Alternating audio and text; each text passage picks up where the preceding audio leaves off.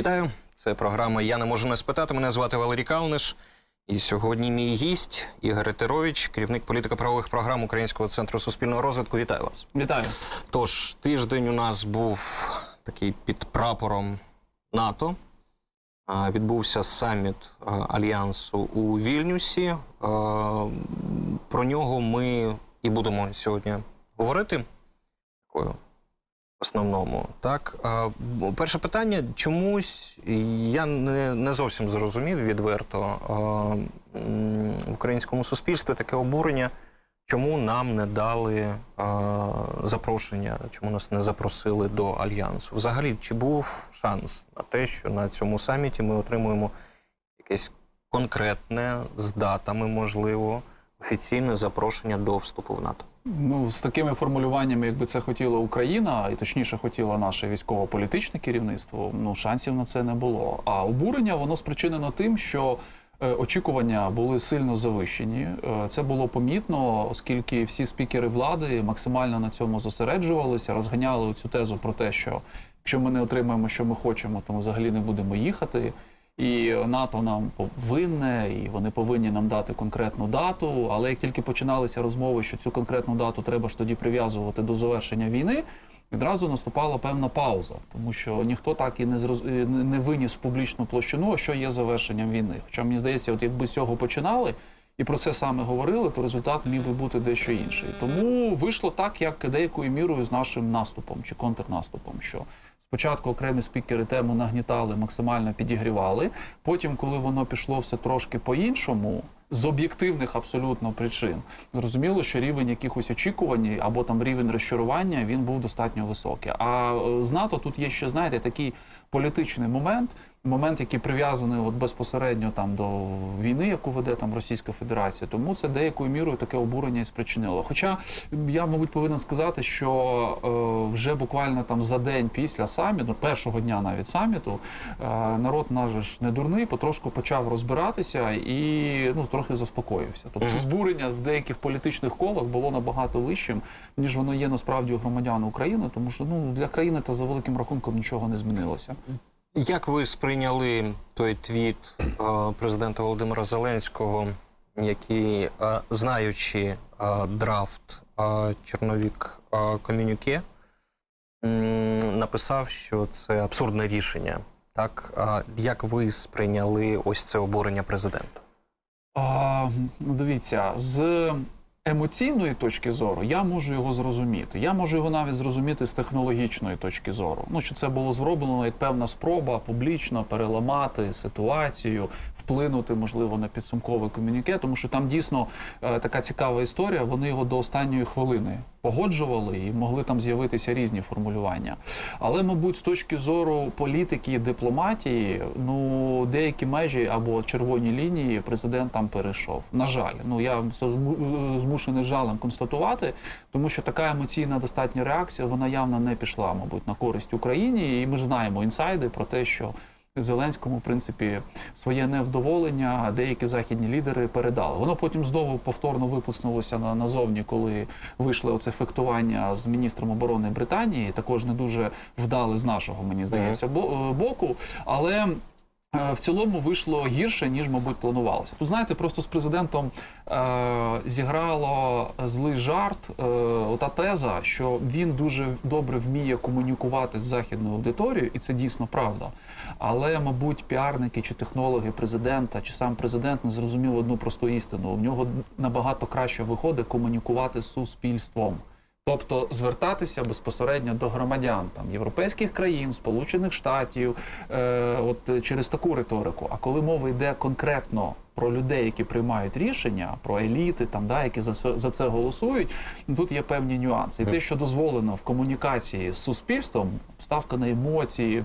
На жорсткі якісь там заяви, ну воно дуже часто політиками сприймається по-іншому. Ну так, дійсно, якщо о, пригадати а, перший день саміту, а, керівники країн НАТО е, зустрічаються там по своїх справах. Президент нібито мав давати прес-конференцію, вона е, відміняється, але президент їде на центральну площу у Вільнюсі, і там дійсно там був просто фурор. Захоплення, да. Так. Там, там все було супер, і це була гарна картинка. Правильно, що це насправді зробили, тому що треба було якось виходити з ситуації. І це ну такий був непоганий замінник. Але от це ж, мабуть, і зіграло, ще раз повторюся, саме злий жарт. Тому що от впевненість в тому, що у мене виходило там класно спілкуватися навіть з парламентами, тому що парламенти це трошки інша історія. Це ж все ж таки зріз в суспільстві, там багато цих парламентарів. І коли президент там ну звертався він, мабуть, до переважної більшості парламентів розвинутих демократичних країн світу, ну подумав, що це спрацює, якщо він і такий твіт напише. Але от бачите, та твіттерна дипломатія вона не завжди призводить до тих результатів, які б хотілося. Ви згадали е, міністра оборони Великої Британії, можливо, хтось пропустив цей момент. Бен Волес, виступаючи на прес-конференції, е, він сказав е, дві доволі такі потужні фрази. Перше, хочу, хочемо ми цього чи ні, але люди хочуть бачити трохи вдячності, сказав міністр. А по-друге, він пригадав, як їхав до України. І була така цитата: ви знаєте, ми не Амазон. Я сказав їм це минулого року, мається на увазі українським представникам української влади. А, коли їхав 11 годин, щоб мені дали список. Британці вони е, відрізняються. По-перше, вони як ніхто допомагають Україні. По-друге, вони як ніхто розуміють, можливо, наш е, емоційний стан. Коли виходять стримані британці, стриманий міністр оборони і каже таке, натякаючи на те, що ми не демонструємо вдячності, а, якою може бути дійсно глибина невдоволення наших західних партнерів е, реакцію на е, те, як вони допомагають Україні. Ну, це цікаве насправді питання. Може, якраз окрема заява от міністра оборони Британії вона стосувалася якихось там власне українсько-британських тем. От щось таке, що ми не знаємо, і воно знаєте, трошки от в розмові десь там виплеснулося по чомусь. Хоча ну, дійсно Велика Британія це та країна, до якої в нас взагалі, мабуть, не може бути якихось там претензій. е, З огляду на ту допомогу і ті ініціативи, з якими вони виступали. Але дивіться, Волеста сказав те, що рано чи пізно хтось би обов'язково сказав в тому форматі чи іншому форматі. Можливо, і добре, що це зробив британець, тому що в них же ще ну, специфічна манера спілкування. Вони і вибачаються з одного боку, якби він же все так ну обережно дуже зробив, але і кажуть, що ну от є якісь речі, які нам не дуже подобаються. І ну добре, що це, мабуть, прозвучало, е, що свідчить, що є певні проблеми. І проблеми ж, мабуть, не в слові дякую, тому що президент. На наступний день, ну це така трошки В той самий вечір. в той самий вечір якась е, дитяча трошки історія. Записав звернення своє стандартне ввечері, де за скільки там 10-8 чи Мгм. хвилин навіть сказав 46 разів слово дякую. Е, Але британці він сказав дякую один раз. Дуже цікавий момент. Але 46 в цілому. А, тому явно це було ну, вказувалося на те, що є якась певна проблема, і ви трошки публічно просто. Риторику змініть, не виставляйте нам дійсно якісь там списки публічній площині, і потім не знаєте, не розігруйте якусь там ображену невинність, якщо ви щось там відразу не отримаєте. Тому що що, що цікаво, е, це ж зробили зауваження навіть не американці, які після деяких заяв, що від Байдена все залежить, він може так от вирішити питання щодо інтеграції України до НАТО або де наші літаки, а і там чи далекобійні ракети, дуже стримано на це публічно принаймні реагували. Тому ну добре, що це з одного боку прозвучало. Погано, що відповідь вийшла, як на мене, знов таки не дуже вдала. Тут є певна проблема, і чим швидше це визнають на рівні взагалі нашої в цілому дипломатії, тим буде краще. Тут, до речі, е, посол наш він зайняв правильну позицію. Він ну фактично там постфактум якось так вибачився, намагався якось е, знаєте, так згладити цю ситуацію. І я думаю, що це не призведе до якихось там глобальних проблем. Всі там порозуміються, поговорять, може один одному зателефонують. Може, президент е, виконає свою погрозу, зателефонує Волесу зранку і скаже, пане міністре, дякую. Дякую, так? Да, ну жарти жартами, але ну, дійсно є певна проблема, і ця проблема комплексна. Це ж не тільки Британії стосується. Явно інші країни, мабуть, починають поступово по деяких питаннях висловлювати своє невдоволення, і вони хочуть бачити трошки іншу реакцію. Просто яка картина? Скільки не давай, воно відразу апріорі виходить як мало. При цьому ми ж забуваємо про одну просту річ, що дуже багато країн, які нам допомагають, вони за великим рахунком, вибачте за мій цинізм, але це факт. Вони взагалі не зобов'язані цього робити. У них немає жодних зобов'язань перед Україною. Ну які там зобов'язання можуть бути, наприклад, у Іспанії чи Португалії, які знаходяться дуже далеко від України, або у Нідерландів, які не мають ні спільних кордонів, ні попередніх зобов'язань у вигляді того сумнозвісного там Будапештського, наприклад, меморандуму. Вони це роблять з власної волі, тому що вони вважають, що треба допомогти демократія, Україна, е, там агресивна Росія і так далі. І вони, звичайно, можливо, хотіли б дещо іншої риторики, а не такої, що ви нам це дали, але мало давайте відповідно ще. Якщо о, поговорити вже безпосередньо про, про, про результати, хоча ні, давайте все ж таки одне питання теж з області емоцій. З іншого боку, ми можемо зрозуміти нашого президента, тому що е, я буквально перед ефіром спілкувався з одним своїм добрим знайомим, і ми також обговорювали цю ситуацію, і він каже: ну диви, а, Зеленський часто вручає зірки героїв о, родинам загиблих. І коли з одного боку є ком'юніке максимально туманне стосовно нашого вступу в альянс, а з іншого боку, ти на тебе дивляться там матері, о, дружини вбитих, то о, президент має право на подібну риторику. І як вам здається, де та межа, коли ти президент воюючої країни, президент, який е, зустрічається з родинами загиблих, а з іншого боку е, сидять дядьки в кроватках, в таких випросуваних е, якихось там рубашках, і, і ти їм маєш пояснювати, що дивіться, у нас люди помирають, а ви тут граєтесь в яку полі... в якусь політику. Якою має бути стратегія, аби вона задовільнила і українців, які зрозуміли б, що їх не кинули, і наших західних партнерів, якби вони зрозуміли, що так, те, що вони роблять, це, це треба робити.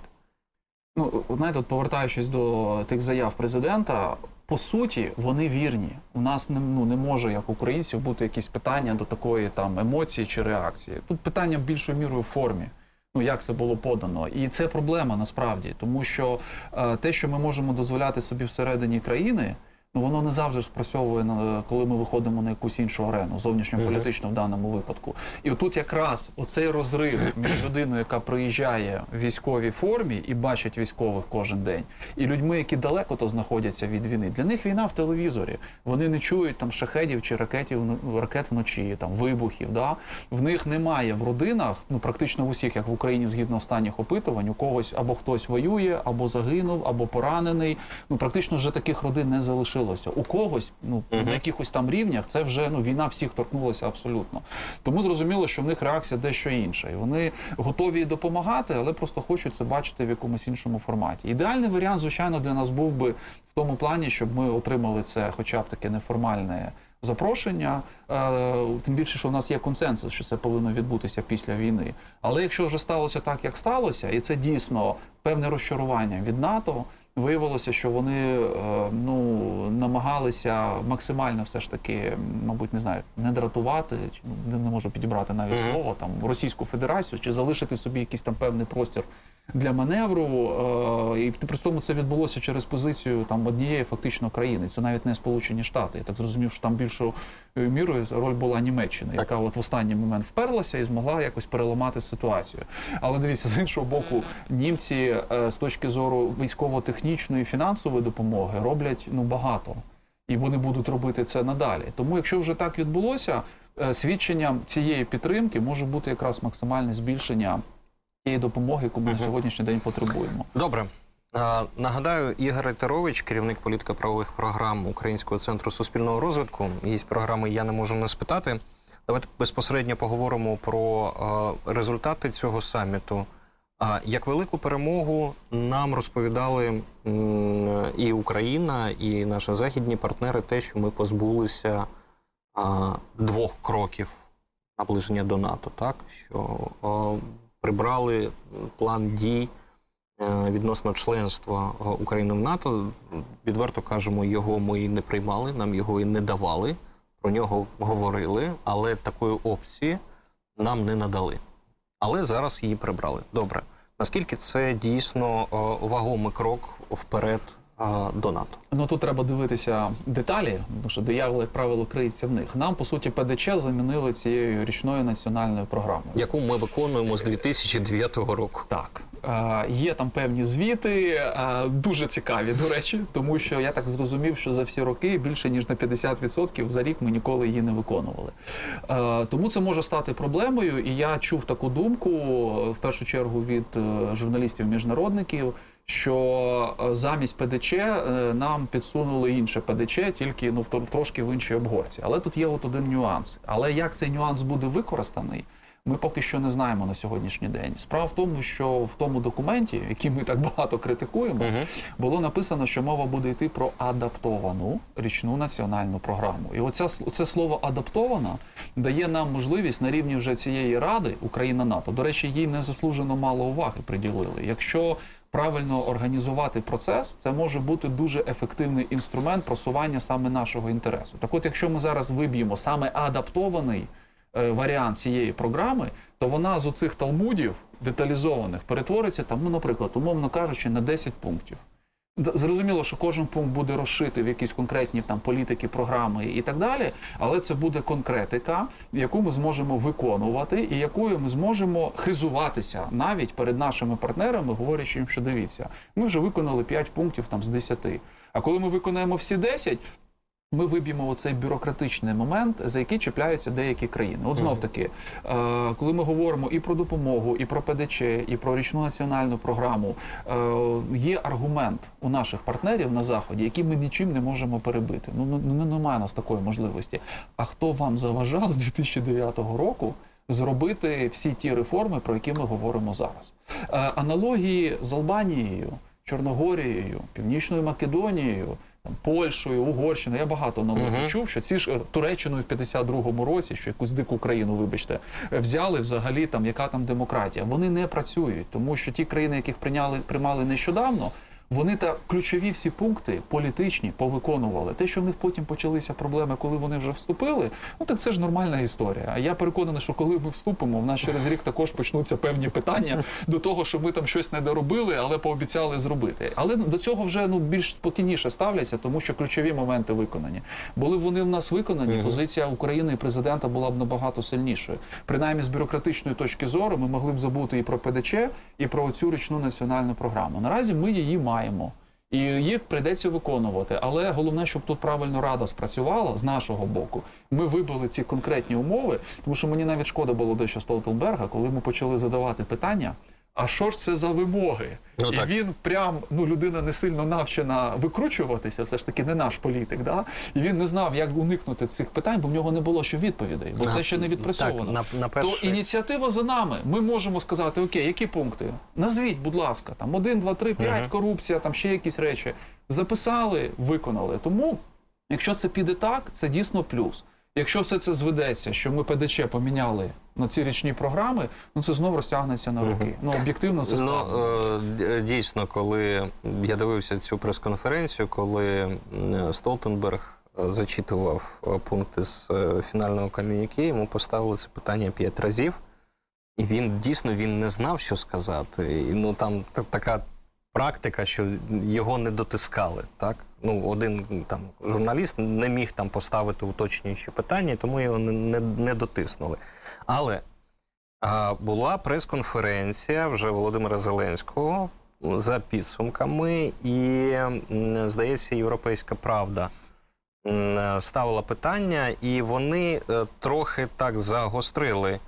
Е, І президент сказав: там не буде політичних питань. Ну, тобто, те, що ми говоримо, серед умов не буде політичних питань, тобто не буде реформ. І каже, ми це сприймаємо просто як е, безпекові питання. Е, ось ті умови, які нам будуть висувати. Це також, мені здається, вже почалось таке вільне трактування того, чого не існує, тому що Поки дійсно що. поки що цього не існує. Але коли, е, а я впевнений, що так воно і станеться, що питання буде стосуватись безпосередньо якихось реформ, які стосуються е, цивільного сектору, якщо можна так сказати, цивільного життя. Наскільки ми будемо готові їх виконати? Наскільки це не буде протирічити на нашому баченню? І взагалі, наскільки ми готові реформуватися, якщо вже мова пішла про це, тому що е, пакет реформ вимагає Європейський Союз для приєднання. Зараз з'явиться натівський пакет реформ. Наскільки держава і влада готова реформуватися і змінитися? Ну а тут дуже проста відповідь: Е, реформуйся або помри. Тут просто не буде іншого варіанту. І до речі, тут для нас є великий позитив в тому плані, що скоріш за все переважна більшість пунктів від НАТО по політичній сфері буде стосуватися того ж самого, що вимагає Європейський Союз. Ми можемо вбивати двох зайців відразу, виконуючи просто реформи там пов'язані знаю, з верховенством права. Е, Запобіганням протидію корупцію і так далі, тому що от багато хто каже, що ну це ж не має ніякого відношення там до безпеки, наприклад. І як президент сказав, мені здається, це небезпечна була заява, що там не буде політичних питань. Ну от питання цивільного і парламентського контролю над СБУ це політичне питання чи чисто безпекове? Воно політичне, тому що голосувати за це буде Верховна Рада. СБУ зараз діє прекрасно. Чудово, змінилася після зміни керівника, демонструє ефективність, але реформа ж не завершена. І за це треба буде голосувати в Верховній Раді, прибирати економічні функції, які вони в принципі мають. І це чисто політичне питання. І таких питань буде багато. Там контроль над міністерством оборони, запобігання протидії корупції при військових закупівлях, там і багатьох інших якихось речей. Тому е, нам не треба відразу казати, що ніякої політики там не буде. Вона буде. Вона буде і судів стосуватися, вона буде стосуватися військово-промислового комплексу, наприклад. Бо в іншому документі, поки декларації про гарантії безпеки, окремо згадується ВПК і галузі промисловості. Які так чи інакше до цього будуть залучені, тому нам мені здається, треба тут на рівні, от е, такому центральному, заспокоїтися, сказати, да, ми приймаємо ці застереження. У нас дійсно не завершені реформи. Ми їх готові в якомога швидший час там закінчити, завершити і відповідно ну рухатися вже далі. Е, хоча, знаєте, от заява секретаря РНБО е, знов таки мене трошки налякала. Я поясню, чому тому, що він е, якось все це звів до майна олігархів, яке є на заході. Ну мова ж не про це іде. Це ж явно не про українських умовно олігархів. У вас же є всі можливості, якщо у вас є якісь претензії, це майно дістати зараз. Але викручувати це виключно в той бік, який там вигідний владі, це неправильно. І партнери, до речі, просто ну скажуть: о, для нас буде черговий тоді холодний душ. Коли зараз ми підійдемо до виконання пунктів по ЄС, влада скаже, що всі пункти виконані, а виявиться, що виконано повністю два, а інші в процесі. І нам якби скажуть, що ну все окей, але ще півроку давайте виконувати. Щоб ми е, такий проміжний е, результат е, проговорили. Е, Скажіть, чи правильно я все зрозумів? Закінчується війна. Е, Ми виконуємо е, після війни умови, які будуть напрацьовані в той самій комісії Україна НАТО, і ми отримуємо перелік, умовно кажучи, реформ. І вже після того нас візьмуть до НАТО. І це гарантовано. Що єдина умова буде виконання того пакету, який буде напрацьований по реформуванню України. Чи е, є інший якийсь шлях приєднання України до НАТО? Ну, є шлях, що ми на наступному саміті отримаємо запрошення. Е, реформи завершуємо ще під час війни. Ну, знов таки, президент сказав, що ми повинні за рік завершити війну. І на наступному саміті отримати запрошення. Тобто це вже стратегічна мета. Президент Байден, ну він був в такому гарному гуморі під час е, спілкування з Зеленським, сказав цікаву фразу е, про те, що питання е, запрошення України до НАТО це справа декількох місяців. Всі відразу там ура, пару місяців. Я вже просто казав це на інших ефірах. Я зі школи пам'ятаю, що декілька це більше десяти. Тому давайте тут обережно, бо ці декілька місяців можуть перетворитися на кілька років. Реально, ну 36 місяців це також декілька місяців. Тобто це явно більше десяти. Але те, що він сказав про місяці, ну вже є певний позитив. Тому ми можемо реформи робити зараз. Як тільки завершується війна, чи відбувається щось, що ми і наші партнери офіційно визнаємо як завершення війни. І якщо в нас все готове, ми отримаємо запрошення і далі йдемо по стандартній процедурі. Країни голосують. Тут же ми ще будемо мати проблеми точно. Ну як мінімум з Угорщиною, можливо, з деякими іншими країнами. Наскільки це розтягнеться по часу, це вже буде інше питання. Але ми будемо мати запрошення. Тому треба робити вже зараз, а не чекати, що ми на Вашингтонському саміті про щось там будемо звітувати і чекати, отримаємо чи не отримаємо. Це там реально такі реформи, які можна завершити до наступного року. І війна не є тут перепоною, бо Верховна та Рада працює. З- Там є необхідна кількість депутатів. Вони можуть голосувати за закони. В чому проблема? Угу. А президент е, сказав цікаву фразу під час прес-конференції, і це стосується е, того, про що ви говорите, про той образ миру, коли ми можемо вважати, що війна закінчилась. Так він сказав, що ми не будемо торгувати. Це не, не цитата, якщо що. Ми не будемо торгувати нашим суверенітетом, і навіть е, вступ в НАТО не змусить нас відмовитись від села, де буде жити один дід.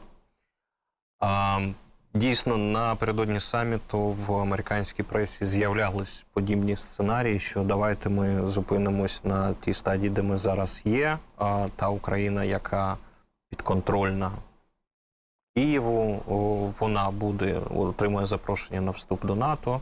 А все те, що тимчасово окуповано, ну воно тимчасово окуповане буде сірою зоною. Президент, судячи з усього, е, дав зрозуміти, що такий варіант нам не підходить.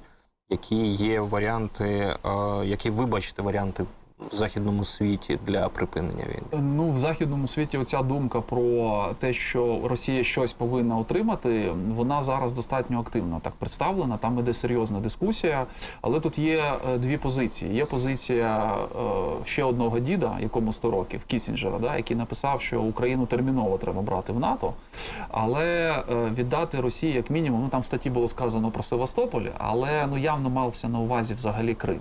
Причому це треба робити з якою метою, щоб вступ до НАТО не дозволив Україні в майбутньому претендувати на повернення цих територій. Ну дуже ізуїстська така логіка, але ну це Кісінджер. Це людина, яка дуже цинічна в цьому плані, і який виходить там з міркувань національних інтересів США, як як він їх бачить. Але мені здається, більш показовою є інша стаття, яка вийшла в іншому виданні двох науковців, які там сказали дві ключові речі: що перше, е, треба офіційно сказати Україні, що вас не візьмуть в НАТО. Ну це не має сенсу, е, і таким чином передати сигнал Росії, але при цьому.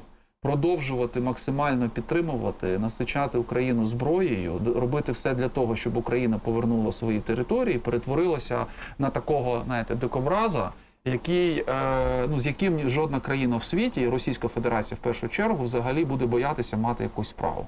Тобто, типу, в НАТО не беремо, але при цьому робимо все для того, будь-які гроші, будь-яка техніка, отримуєте все: літаки, ракети. Там е, навчання і так далі, але ви окремо. От щоб типу, ми Росії тоді обличчя зберігаємо в їхньому розумінні в тому плані, що Україна не стає символічно членом, скажімо, А НАТО. Росія задовільняється А, тим, що НАТО не Ну, розширюється вона на схід. тим, що НАТО не розширюється, що типу вони перемогли НАТО. НАТО. НАТО, НАТО от в цій великій війні, і жоден натівський солдат е, в кризаних щоботах, вони ж реально так пишуть. е, Так. Вони навіть не знають, що там кризу давним-давно не носять, не ступив на територію власне Російської Федерації. І таких думок з'являється все більше і більше. Більше того, е, ми знаємо про ті зв'язки, які починають в науково-експертному товаристві виникати між західними дослідниками і росіянами. Які також вкидують туди різні тези, а на що готова піти Росія, е, чим вона готова поступитися, якийсь жест доброї волі вона повинна зробити, і так далі. Тому ця заява президента з одного боку дуже правильна, дуже емоційна. Вона чітко підкреслює позицію України. Ми не віддаємо своїх територій і так далі. З іншого боку, ну її ж можна розкрити і по-іншому. І президент це може зробити. Давайте не будемо про це забувати. Що ми не відмовилися від територій. Ці території офіційно визнані такими, що є тимчасово окупованими, і відповідно ми їх колись повернемо. А зараз ми ну займаємося реформами і захистом тих, що і так на ну ми контролюємо. Але така заява може зробити тоді, коли ми будемо мати якийсь глобальний успіх, повернемо ну як мінімум, як мінімум, те, що ми втратили після 24 лютого, можливо, навіть більше, і тоді можуть початися якісь подібні розмови. Мгм. Оця теза, що треба Україні ще там півроку максимально відвоювати території, а потім змусити росіян сісти за стіл перемовин, і говорити вже з позиції сили, вона починає з'являтися, і ну до неї треба прислухатися. На неї треба думати, як реагувати. Ще один е, результат цього саміту це е, нові гарантії безпеки для України. Їх надали не країни НАТО, а країни Великої Сімки, хоча вони перетинаються в, в переліку. Але тим не менш, ось ці гарантії безпеки всі почали згадувати той самий Будапештський е, договір, е, говорячи про те, що ну що ми знову будемо вірити е, якимось папірцям, де нам гарантують наш захист, а потім подивіться, що воно е, відбувається. Ось ці е, гарантії безпеки, це, це взагалі про що? А, дек, ну, те, що ми почули, це дійсно декларація, і про це відверто сказали і наші партнери, що це поки такий документ, який ні до чого не зобов'язує. Рамковий. Рамковий. Він повинен бути деталізований, або як люблять говорити політики, розшитий в конкретних договорах двосторонніх, які буде підписувати Україна з тими країнами, які готові стати гарантами цієї безпеки. До речі, сьогодні про це заявили окремо Нідерланди. Сказали, що ми також хочемо підписати такий договір з Україною. Де ми деталізуємо, що і як ми будемо надавати там і так далі. Ну, в першу чергу мова там йшла про країни Великої Сімки, які готові були це підписувати. Але я так розумію, що там з'являться можливо інші країни, які будуть Мгм. брати в цьому участь. Якщо це буде в форматі конкретних двосторонніх договорів. е, То це дуже непогана насправді для нас історія з двох причин. По-перше, ми на достатньо довгий період часу там називалися такі цікаві цифри. Е, 27 рік, хтось говорив 26 рік, до 26-го чи до 27-го Мгм. року, як мінімум, будуть підписуватися ці договори. Е, ну що дехто зробив відразу висновки, що ну, до цього часу буде типу війна тривати. Ну це не обов'язково, тому що там же мова йде про те, що і після завершення війни.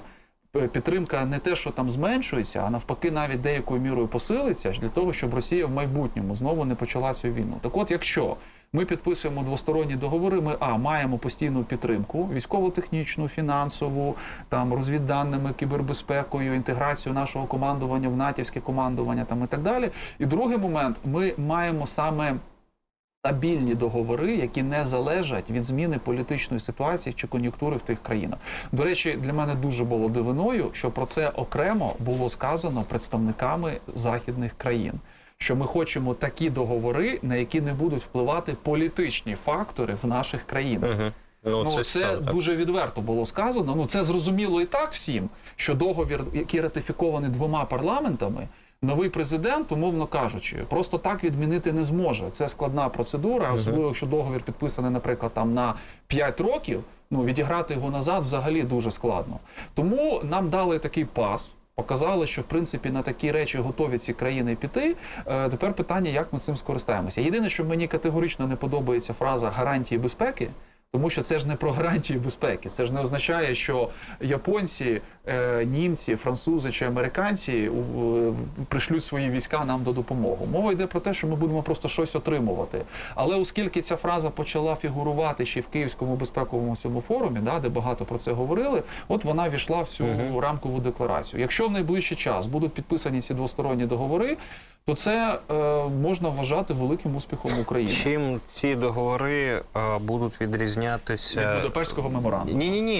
Я, я, я якраз не про політичну складову, а про військово-технічну складову. Чим вони будуть відрізнятися від тої допомоги, яку ми зараз отримуємо без договорів в рамках Рамштайну? Ну, мабуть, вони будуть е, відрізнятися більшою деталізацією. Вони будуть розписані там на період навіть після завершення, скажімо, там війни, і е, ну це буде принаймні зрозумілий для нас об'єм допомоги, тому що Рамштайн зараз це що? Це тактичне рішення передусім. Тобто ми збираємося і під конкретну от якусь історію е, просимо у союзників там тієї чи іншої, скажімо, допомоги. Якщо це буде поставлено на потік, І, до речі, це частково навіть з Рамштайном відбулося. Резніков про це говорив. Що ми вже настільки відпрацювали цей механізм, що від прийняття конкретного рішення до його реалізації проходить вже дуже мало часу. Просто тут ми будемо мати це виписано, деталізовано, і нам не буде потреби збиратися окремо на Рамштайні. Ну тобто, умов, умовно кажучи, ми підписуємо договір з Естонією, наприклад, і е, в цьому договорі там прописано питання. Розвідки, е, надання розвідки, там е, даних, е, техніки, реби, там, техніки і інших речей. Ми підписуємо з німцями і там прописуємо, умовно кажучи, танки, але не прописуємо розвідку, бо у нас є Естонія. Ну, наприклад, або прописуємо Так, там, ну, там і- воно і можеш доповнювати Як, а, яким вам бачиться а, такий договір а, зі Сполученими Штатами? Ну, Сполучені Штати тут в будь-якому випадку, мабуть, будуть лідером, і тут, скоріш за все, що додаткова мова буде йти про інтеграцію. От про це багато дуже говорили. Е, системи нашого командування в ну не те, що інтеграція, а взаємозв'язок з їхньою, щоб постійно відбувався обмін різними даними, там досвідом, багатьма іншими речами. Можливо, це для нас в тому числі паралельний процес, який допоможе далі інтегруватися в НАТО. В якому сенсі? Тому що коли ми отримаємо додаткові системи протиповітряної оборони, Петріоти ті ж самі, і ставимо їх в Україні, треба ж розуміти, що їх можна дуже легко інтегрувати в загальну систему протиповітряної оборони, яка є у НАТО. І це можна буде паралельно робити. Тому чим більше буде цих договорів, чим детальнішими вони будуть, тим краще для нас. Тому що там буде конкретні цифри.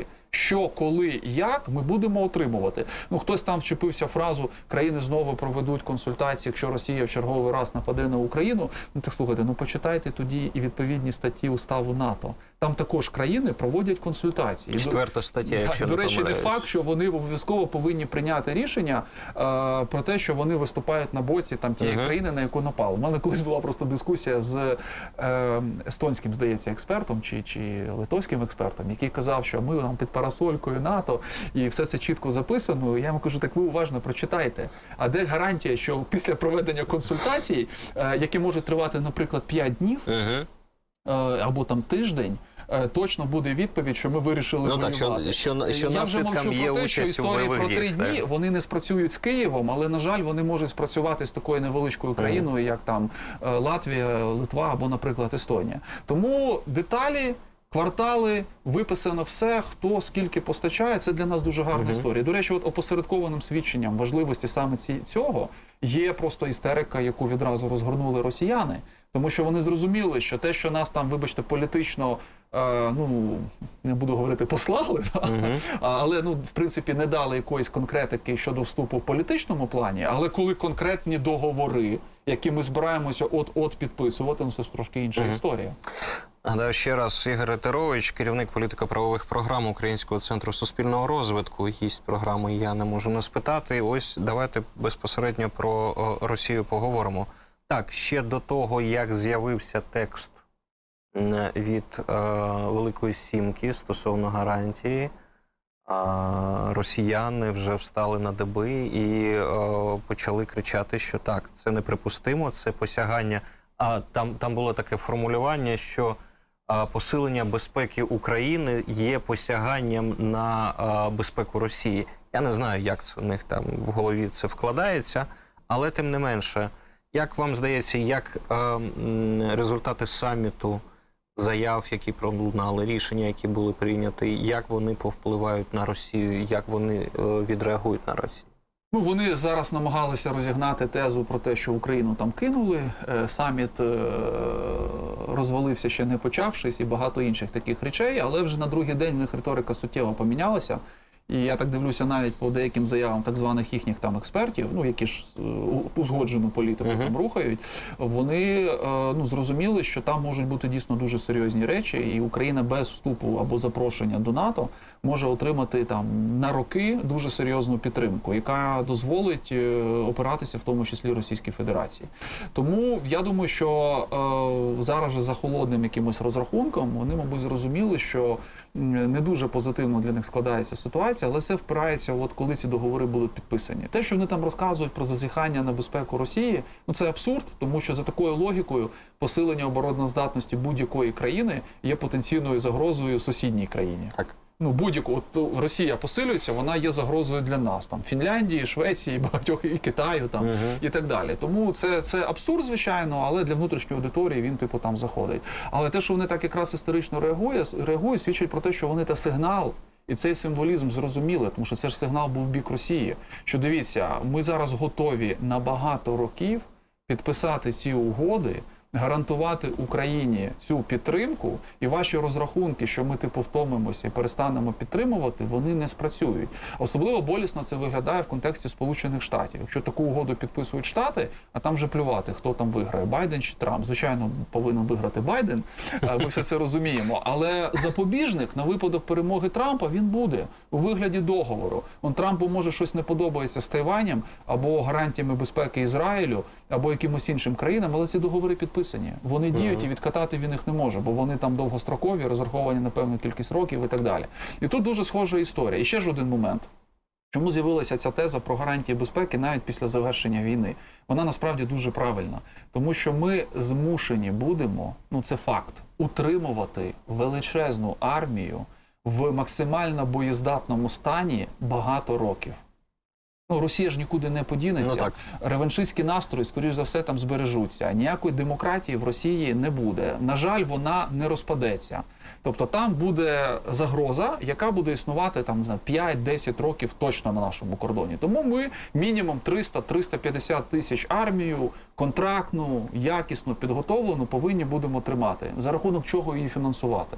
От та допомога, яку ми будемо отримувати, ці двосторонні договори, це та історія, яка нам дозволить себе впевнено почувати. І е, отут навіть певною мірою реалізація того, що було в статті от тих науковців згадано, що Україна все одно перетворюється на такого їжака, що до нас Мгм. типу лізти не треба.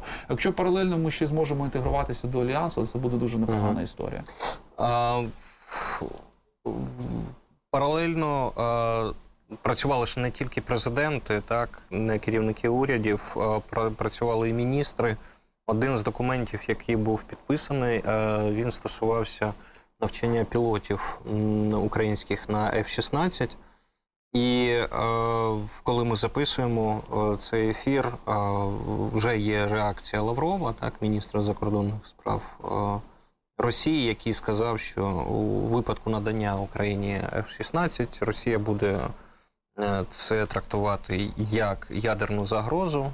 Ну там логіка така, що на цих літаках можна встановити ядерні ракети. Так, ну тому це ядерна загроза. Так вони вже казали, коли е, Україна почала отримувати ем, снаряди з збідненим ураном е, від ем, британців.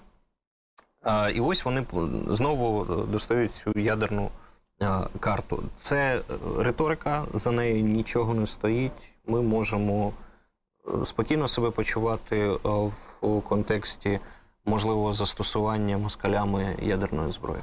Я думаю, що ми можемо на це особливо не звертати увагу, тому що тут е, дуже проста історія. Вони її можуть використати в будь-який момент. Їм не потрібно якісь додаткові е, приводи, які вони трактують як екзистенційну загрозу там своїй країні.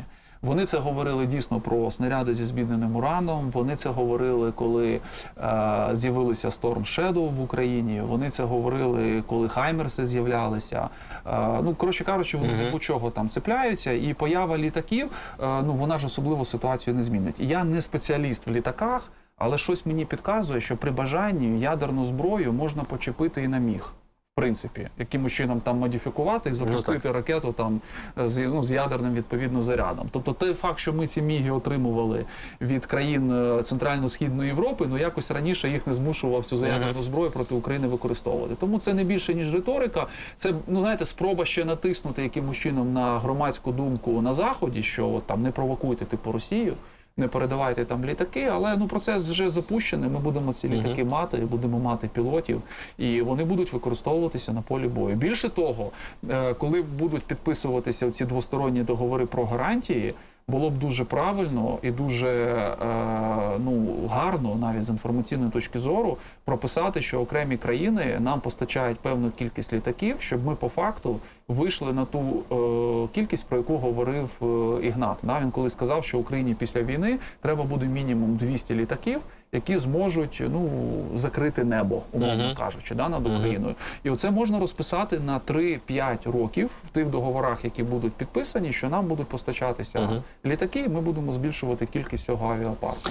Повертаючись е, до заяв, які там пролунали, ми вже згадували Джейка Салівана, це радник е, президента Сполучених Штатів з питань національної безпеки.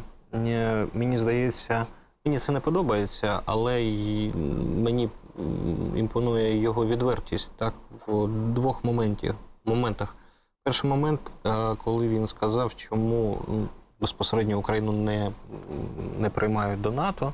Він відверто сказав: причина, я цитую його, причина насправді доволі зрозуміла. Якби Україну прийняли в НАТО сьогодні, це б означало, що НАТО буде в стані війни з Росією. І страх. Ми знову заходимо на це коло, що неважливо, якою є Україна. Неважливо, наскільки ми демократичні і відповідаємо стандартам, виписаних навіть в річних програмах. Страх, який не дає нашим західним партнерам наблизити нас настільки близько, аби не роздратувати Росію. Ось це проблема, яка не зміниться, і вона буде постійно. І нам постійно будуть знаходити в такому випадку якісь пояснення, чому ми не можемо бути а, в НАТО. Так виходить. А, ну це якщо подивитися на точку зору Салівана, да, який е, каже про те, що дійсно, якщо зараз би було сказано, що Україна стає членом НАТО, ну в принципі це могло б запустити е, четверту, п'яту статтю, там в залежності як їх трактувати, і тоді, типу, війна безпосередньо між альянсом і. Російською Федерацією. Ну ми не знаємо, як би це спрацювало насправді, тому що подібних прецедентів немає. Е, Та взагалі немає прецедентів, коли альянс воював би весь за когось одного. Так. Ну не було такого. Е, Війни, які там вели окремо Сполучені Штати, вони спеціально заявляли про те, що це війна, яку ведуть Сполучені Штати Америки, не альянс, а Сполучені Штати Америки. Хто хоче, може приєднатися, але в принципі робимо це ми.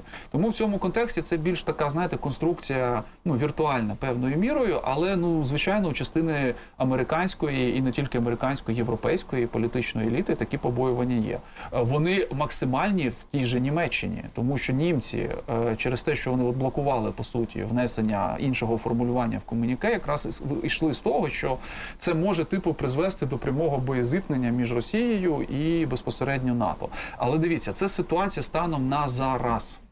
Е, Ми можемо з неї вийти яким чином? Ну, по-перше, виграти війну, повернути всі свої території, і тоді це буде вже трошки інша історія. Е, Росія може відмовитися від е, цього принципу ну, цієї принципової для себе типу позиції, що Мгм. е, все, що завгодно, тільки не Україна в НАТО. Ну ми ж можемо уявити, що там змінюється режим, приходить хтось інший, не демократичний, але більш раціональний, який каже, да плювати. У мене інші питання. Ви головне до мене там не лізьте і дайте можливість знову всіма торгувати нафтою і газом. І все. А буде Україна в НАТО, там не буде, забирайте. Ну так умовно кажучи, це ж можливі також історії. Крім того, якщо подивитися взагалі на еволюцію поглядів і підходів. е, Тієї ж американської політичної еліти, ми бачимо, що вони поступово змінюються. І оцей фактор так званого вета з боку Росії, непрямого, ну він у багатьох вже не відіграє такої ролі, як він відігравав раніше. Але для того, щоб ми почали про це говорити предметно, ми як мінімум повинні завершити війну. І тоді наступна війна вона буде гіпотетичною вже для всіх. Вона може бути, вона може не бути. Вона ж може бути, якщо Росія нападе, наприклад, на Латвію там або Литву, або Естонію. При Трампі е, науко, ну, ці експерти ж прорахували на прохання адміністрації е, цей так званий казус нарви. Да? Що буде, якщо там з'являться зелені чоловічки? Результати моделювання, які вони отримали, їх дуже неприємно здивували, тому що з високою ймовірністю альянс не вступився би. Цілому за цю країну, конкретно за це місто, і це було б певною Мгм. проблемою. Тому ми повинні виконати перше завдання це виграти у війні. А далі вже можна буде думати, як виходити е, з появи або не появи якихось там умовних відмов. Тому що насправді далі запуститься інший сценарій, Е, якою бачить е, США в першу чергу, потім вже НАТО і Європа майбутню Росію. Який Ага. там буде сценарій? Тому там може бути сценарій, який дозволить спокійно приймати інших членів і, в принципі, не боятися прямого боєзіткнення. Останнє питання. Ви вірите в те, що за нашого з вами життя ми будемо як Україна членами НАТО і Європейського Союзу. Е, я вірю, що ну, за нашого життя ми е, точно будемо членом Європейського Союзу. І е, ну, відсотків 90 будемо членом НАТО. Просто і чому в мене більше трошки скепсису до НАТО? Угу. Тому що реально може бути такий сценарій, ну такий варіант, коли е, за великим рахунком нам це просто буде не потрібне. А от Європейський Союз це трошки інша історія. Це історія більше про економіку, більше про політику, тому Україна там обов'язково повинна бути. З НАТО ми можемо можливо колись навіть обирати, потрібно нам чи, чи ні. Хоча я вважаю, що оптимальний варіант бути членами і Європейського Союзу, і НАТО. І спокійно собі розвиватися, розуміти, що ти не один, і багато хто за тебе може, е, як кажуть е, е, в е, простонароді, вписатися, да? якщо ситуація буде розвиватися якось не так. Ми будемо бажати один одному прожити довге і щасливе життя. Дякую дуже. Дякую, Ігор Терович, керівник політика правових програм Українського центру суспільного розвитку, був гостем програми. Я не можу не спитати про Валерій Калниш. Дякую, що слухали, дякую, що дивилися. Тримайтеся. Переможемо.